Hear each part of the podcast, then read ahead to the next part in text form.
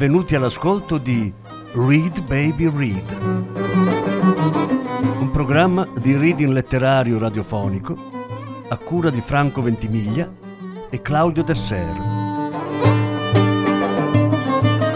Voce Franco Ventimiglia. Regia Claudio Tesser.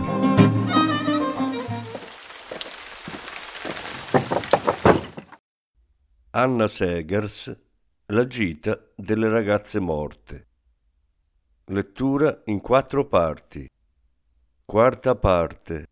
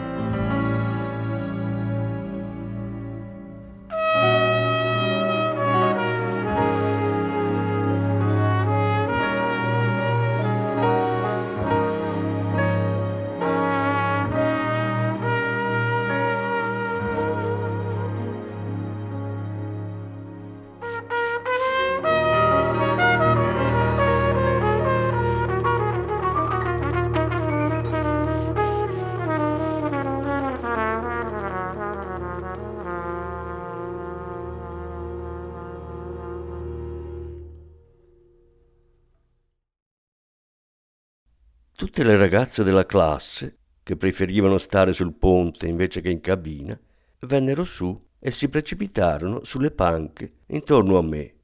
Dal giardino i ragazzi facevano gesti di saluto e fischiavano.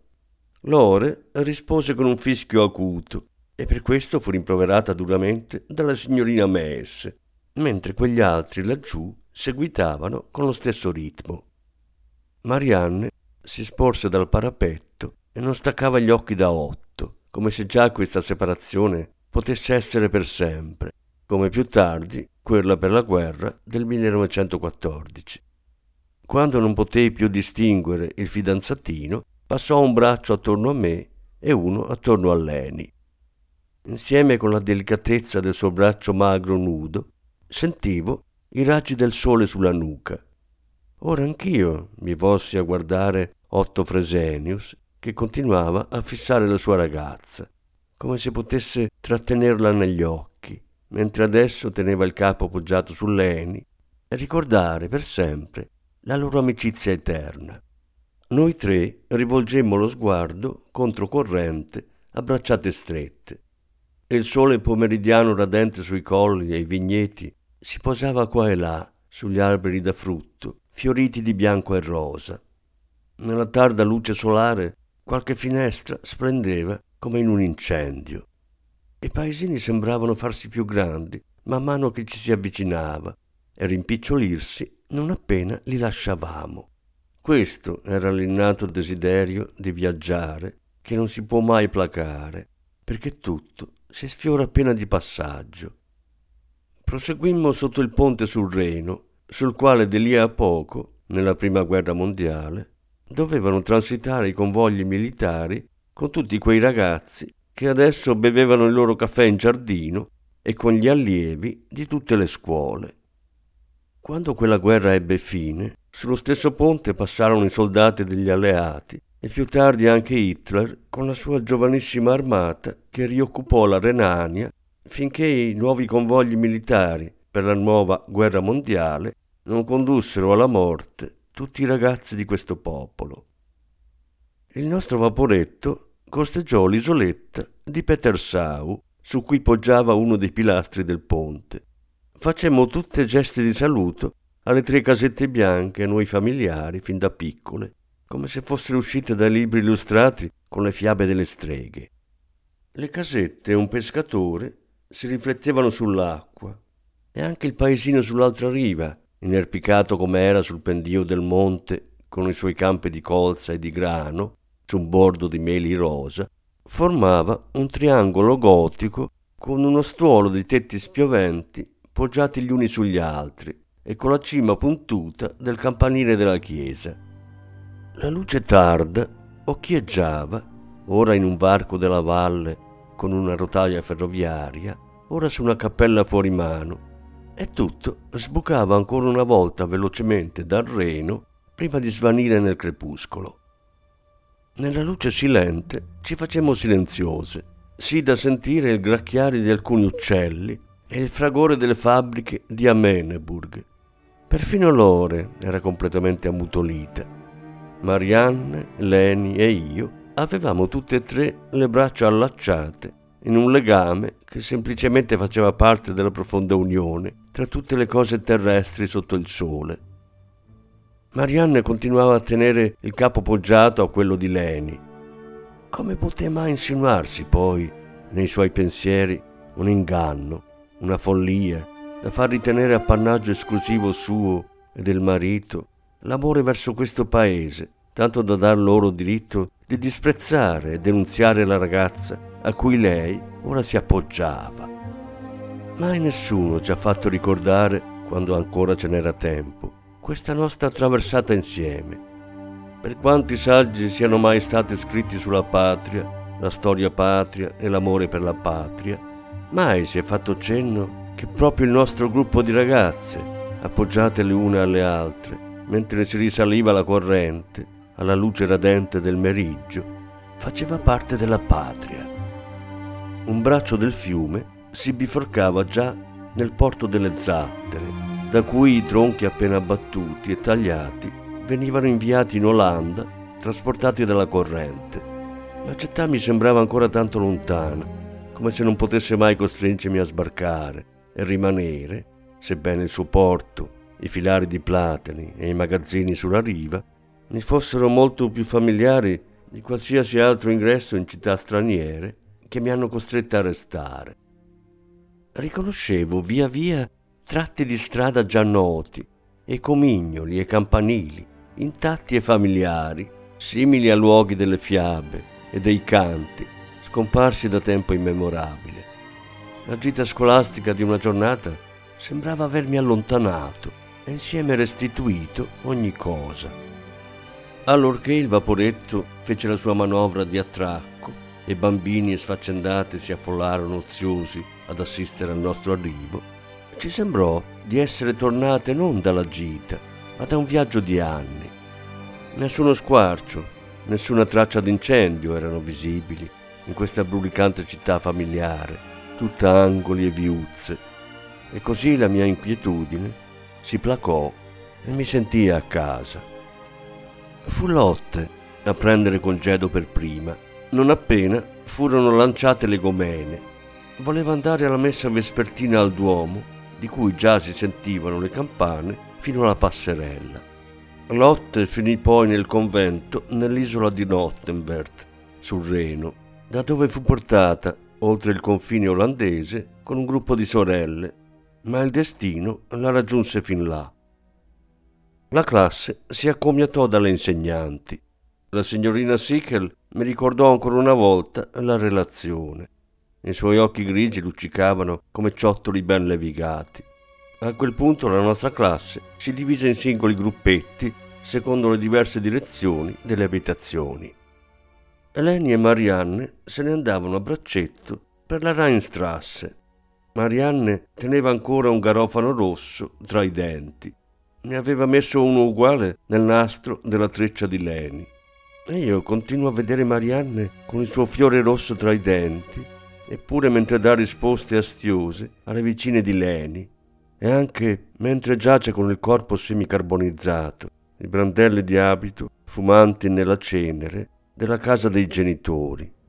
Infatti i vigili del fuoco giunsero troppo tardi per salvare Marianne, quando il fuoco del bombardamento dalle case colpite direttamente si propagò nella Rheinstrasse, dove era ospite dei suoi. Non ebbe una morte più lieve di quella di Leni, da lei rinnegata, morta di fame e di stenti nel campo di concentramento. Eppure, grazie al suo rifiuto, la bambina di Leni sopravvisse al bombardamento, in quanto era stata portata dalla Gestapo in un istituto di rieducazione nazista molto distante mi avviai trotterellando con un paio di compagne in direzione della Christophstrasse. Dapprima mi sentii inquieta. Non appena dal Reno svoltammo verso il centro, mi si strinse il cuore, come se mi aspettasse qualcosa di strano, qualcosa di male, forse una terribile notizia o una disgrazia, incoscientemente dimenticata durante la gita piena di sole. Poi mi fu chiaro, non era possibile che la Christoph Kirche fosse stata distrutta da un attacco aereo notturno, perché sentivamo le sue campane serali. Avevo temuto inutilmente di andare a casa per questa strada, perché mi si era fissato alla memoria che la zona centrale della città era stata completamente distrutta dalle bombe. Mi passò anche per la testa che potesse essersi sbagliata quella foto nei giornali con tutte le stradine e le piazze rase al suolo distrutte. In un primo momento pensai che forse su ordine di Goebbels, per sminuire la portata dell'attacco, avevano costruito con la massima velocità una città finta, in cui non c'era più pietra su pietra come prima, ma che comunque appariva compatta e imponente. Del resto tutti eravamo abituati da tempo a questo tipo di finzione e di inganno, non solo per le incursioni aeree, ma anche in altri avvenimenti difficilmente comprensibili. Eppure le case, le scale, la fontana erano come sempre. Anche il negozio di tappezziere Brown, poi completamente bruciato con la famiglia in questa guerra, mentre nella prima erano andate in frantumi solo le vetrine per un colpo della contraerea, mostrava l'esposizione di carte da parati a fiori e a righe, così che Marie Brown, la quale aveva fatto l'ultimo tratto di strada con me, entrò lesta nella bottega di suo padre. La successiva di noi ad arrivare a casa, Catarina, corse verso la sorellina Toni, intenta a giocare sotto i platani, su un gradino di pietra davanti alla fontana. La fontana e tutti i platani erano stati spazzati via da tempo, eppure i bambini non ne sentirono la mancanza per i loro giochi, perché pure la loro ultima ora era suonata nelle cantine delle case circostanti. Perfino la piccola Tony trovò la morte nella casa ereditata dal padre insieme con la figlioletta, piccola come oggi era lei, che soffiava l'acqua dalle guance rigonfie, e Catarina, la sorella maggiore, che ora cercava di acciuffarla, e la madre e la zia che mandavano baci a tutte e due sulla porta di casa aperta, sarebbero morte insieme nella cantina della casa paterna. Il marito di Catarina, tappezziere e successore del padre, nel frattempo dava il suo aiuto a occupare la Francia. Con i suoi baffetti e il pollice da tappezziere si riteneva appartenere a un popolo più forte degli altri popoli, finché non lo raggiunse la notizia che la sua casa e la sua famiglia erano state annientate. La sorellina si girò ancora una volta e spruzzò anche me con l'ultima acqua tenutasi ancora in bocca. Feci da sola il resto della strada. Nella Flachmarkstrasse incontrai la pallida Lise Möbius, un'altra ragazza della mia classe che a causa di una polmonite da due mesi non partecipava alle gite. Ora le campane serali della Christoph Kirche l'avevano indotta a uscire da casa. Mi passò accanto di corsa, con le lunghe trecce brune penzolanti e il pince sul visino, veloce come se corresse verso un parco giochi e non invece alla messa serale. In seguito implorò i genitori di lasciarla entrare in convento a Nonnenwert insieme con Lotte. Poiché fu solo Lotte ad avere il permesso, Lise divenne maestra in una scuola elementare della nostra città. La vidi ancora qualche volta correre alla messa con il suo visetto pallido e appuntito, come oggi con attaccato il pince Fu trattata duramente dalle autorità naziste per la sua fede incrollabile, ma neanche il trasferimento in una scuola modesta per ragazzi disabili la turbò, perché era abituata a persecuzioni di ogni genere a causa della sua fede. Persino le naziste più arrabbiate e i vicini più malvagi e beffardi divennero oltremodo dolci e miti quando durante gli attacchi aerei si trovarono nella cantina seduti intorno a Lise. Ai più anziani tornò allora in mente come già una volta si erano rannicchiati in quello stesso buco con la stessa vicina Lise, quando nella prima guerra crepitarono i primi proiettili. Ora si stringevano stretti alla piccola insegnante disprezzata, come se lei con la sua fede e la sua calma potesse ancora una volta scongiurare la morte. I più insolenti e beffardi avrebbero addirittura voluto avere un poco della fede della maestrina Lise, la quale, ai loro occhi, era sempre apparsa intimidita e timorosa, e adesso, di nuovo serena e fiduciosa, tra tutte quelle maschere grigiastre alla luce artificiale, si rannicchiava al lancio delle bombe, che stavolta distrussero quasi completamente la città, e anche lei stessa, e le sue vicine, credenti e non credenti. I negozi avevano appena chiuso. Andai per la Flachmarktstrasse nel brulichio di gente che tornava a casa, contenti che la giornata fosse alla fine e li aspettasse una tranquilla nottata. Come le loro case erano ancora indenni dai proiettili della prima prova generale dal 1914 al 1918, così come dai tiri precisi più recenti. Anche i loro visi, distesi, assolutamente familiari, magri e tondi, baffuti e barbuti, bitorzoluti e lisci, rimanevano esenti dalla colpa dei loro figli e dall'aver saputo di questa colpa, dall'aver visto e tollerato questa colpa, per viltà di fronte al potere statale. Eppure presto ne avrebbero avuto abbastanza del potere smisurato dello Stato e degli ordini arroganti.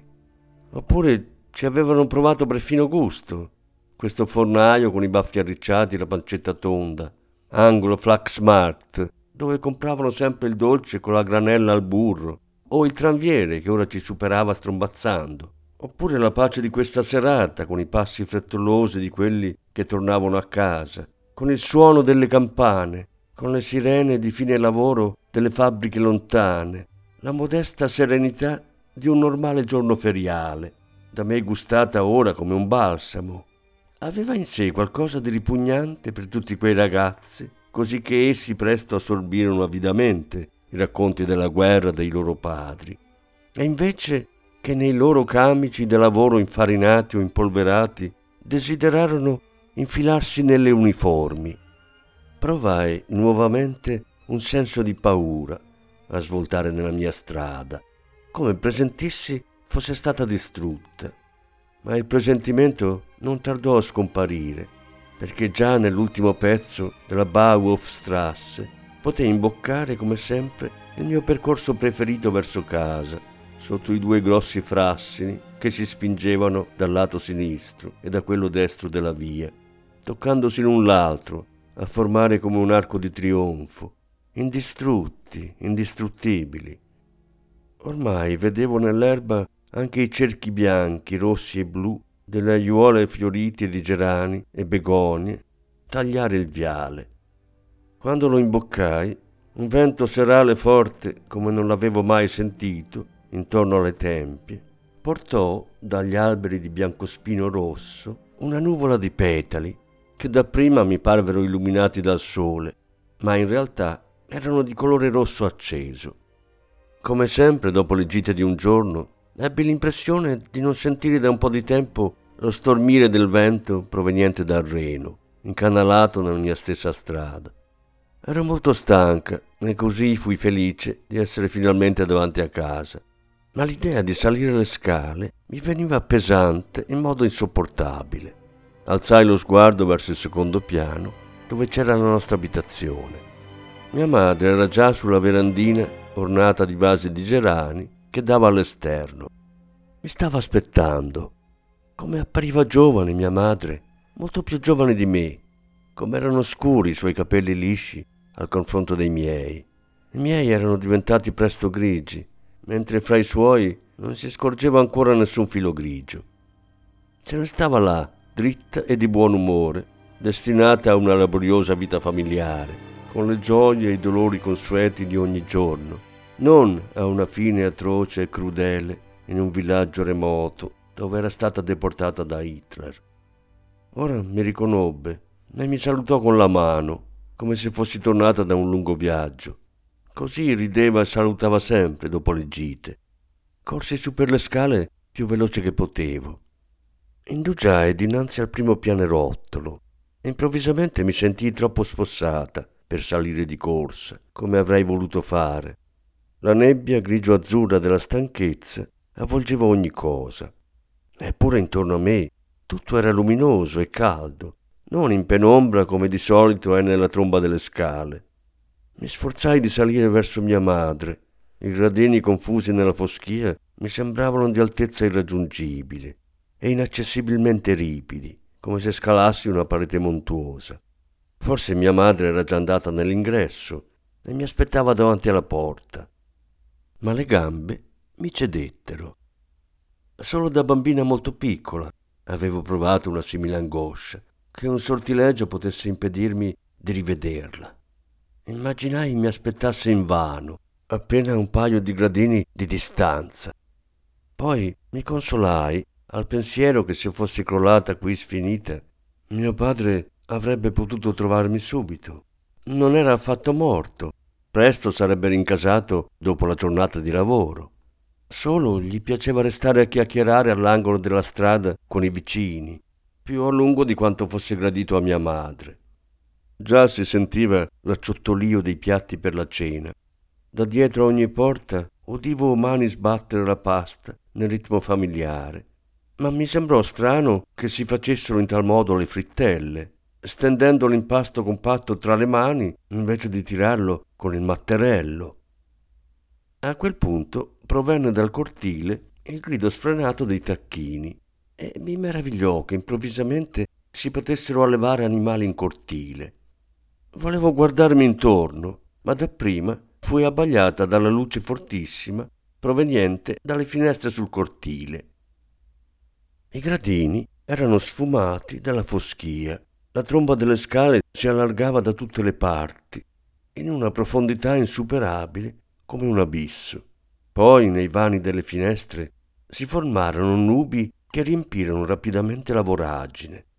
Pensai ancora debolmente che peccato, mi sarebbe tanto piaciuto farmi abbracciare da mia madre. Se sono troppo stanca per salire, dove troverò la forza di raggiungere il villaggio situato più in alto da cui sono venuta e dove mi aspettano per la notte. Il sole continuava a bruciare forte. La sua luce non ardeva mai così tanto come quando cadeva obliqua. Continuava a sembrarmi strano il fatto che qui non ci fosse crepuscolo, ma sempre solo il passaggio repentino dal giorno alla notte. Mi feci forza e avanzai più decisa, sebbene la salita si perdesse in un'immensità insuperabile. La ringhiera delle scale girò e si inarcò in una imponente palizzata di cactus a organo. Non riuscivo più a distinguere quali fossero i profili dei monti e quali le nuvole. Trovai la strada verso l'osteria dove mi ero fermata, dopo essere discesa dal villaggio situato in alto. Il cane se n'era andato Due tacchini, che prima non c'erano, ora razzolavano nella strada. L'oste era sempre accoccolato dinanzi alla casa, e accanto a lui si acciambellava allo stesso modo un amico o parente, immerso proprio come lui nei pensieri o nel nulla assoluto. Ai loro piedi si proiettavano l'una accanto all'altra le ombre dei loro cappelli. L'oste non fece una mossa quando ritornai. Non ne valeva la pena. Facevo ormai parte delle sensazioni consuete. Adesso ero troppo stanca per fare anche solo un passo. Mi sedetti allo stesso tavolo di prima. Volevo tornare subito su, non appena ripreso un po' di fiato. Mi chiesi come avrei passato il tempo, oggi e domani, qui e là, perché adesso ne sentivo lo scorrere incommensurabile, inafferrabile come l'aria. Una volta ci abituavano fin da piccoli a dominare il tempo in qualche modo, invece di arrenderci inutilmente a esso. Di colpo mi ritornò in mente l'incarico affidatomi dalla mia insegnante di descrivere accuratamente la gita scolastica. Domani stesso, o anche già stasera, se mi fosse passata la stanchezza, avrei eseguito il compito assegnatomi.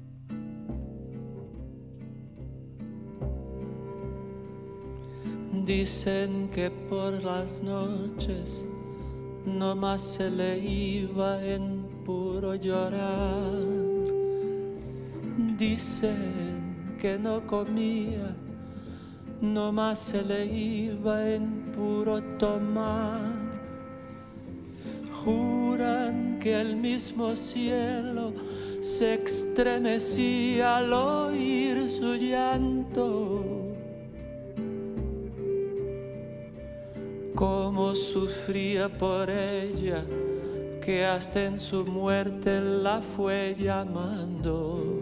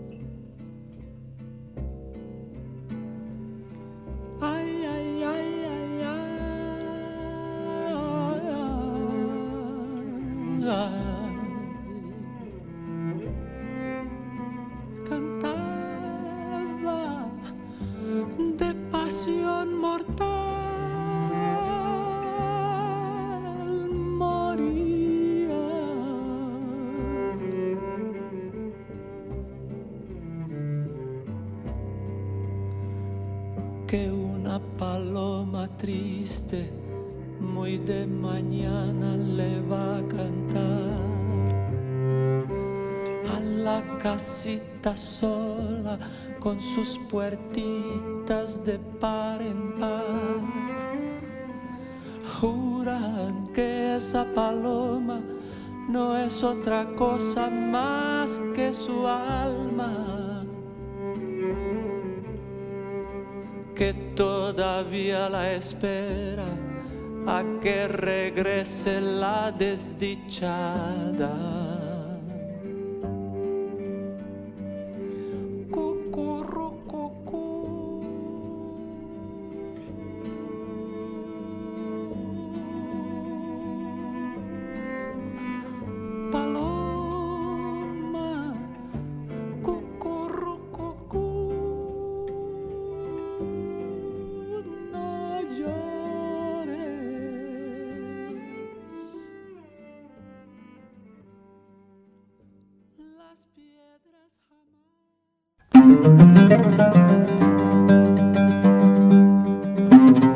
Avete ascoltato Read Baby Read, un programma di reading letterario radiofonico a cura di Franco Ventimiglia e Claudio Tesser.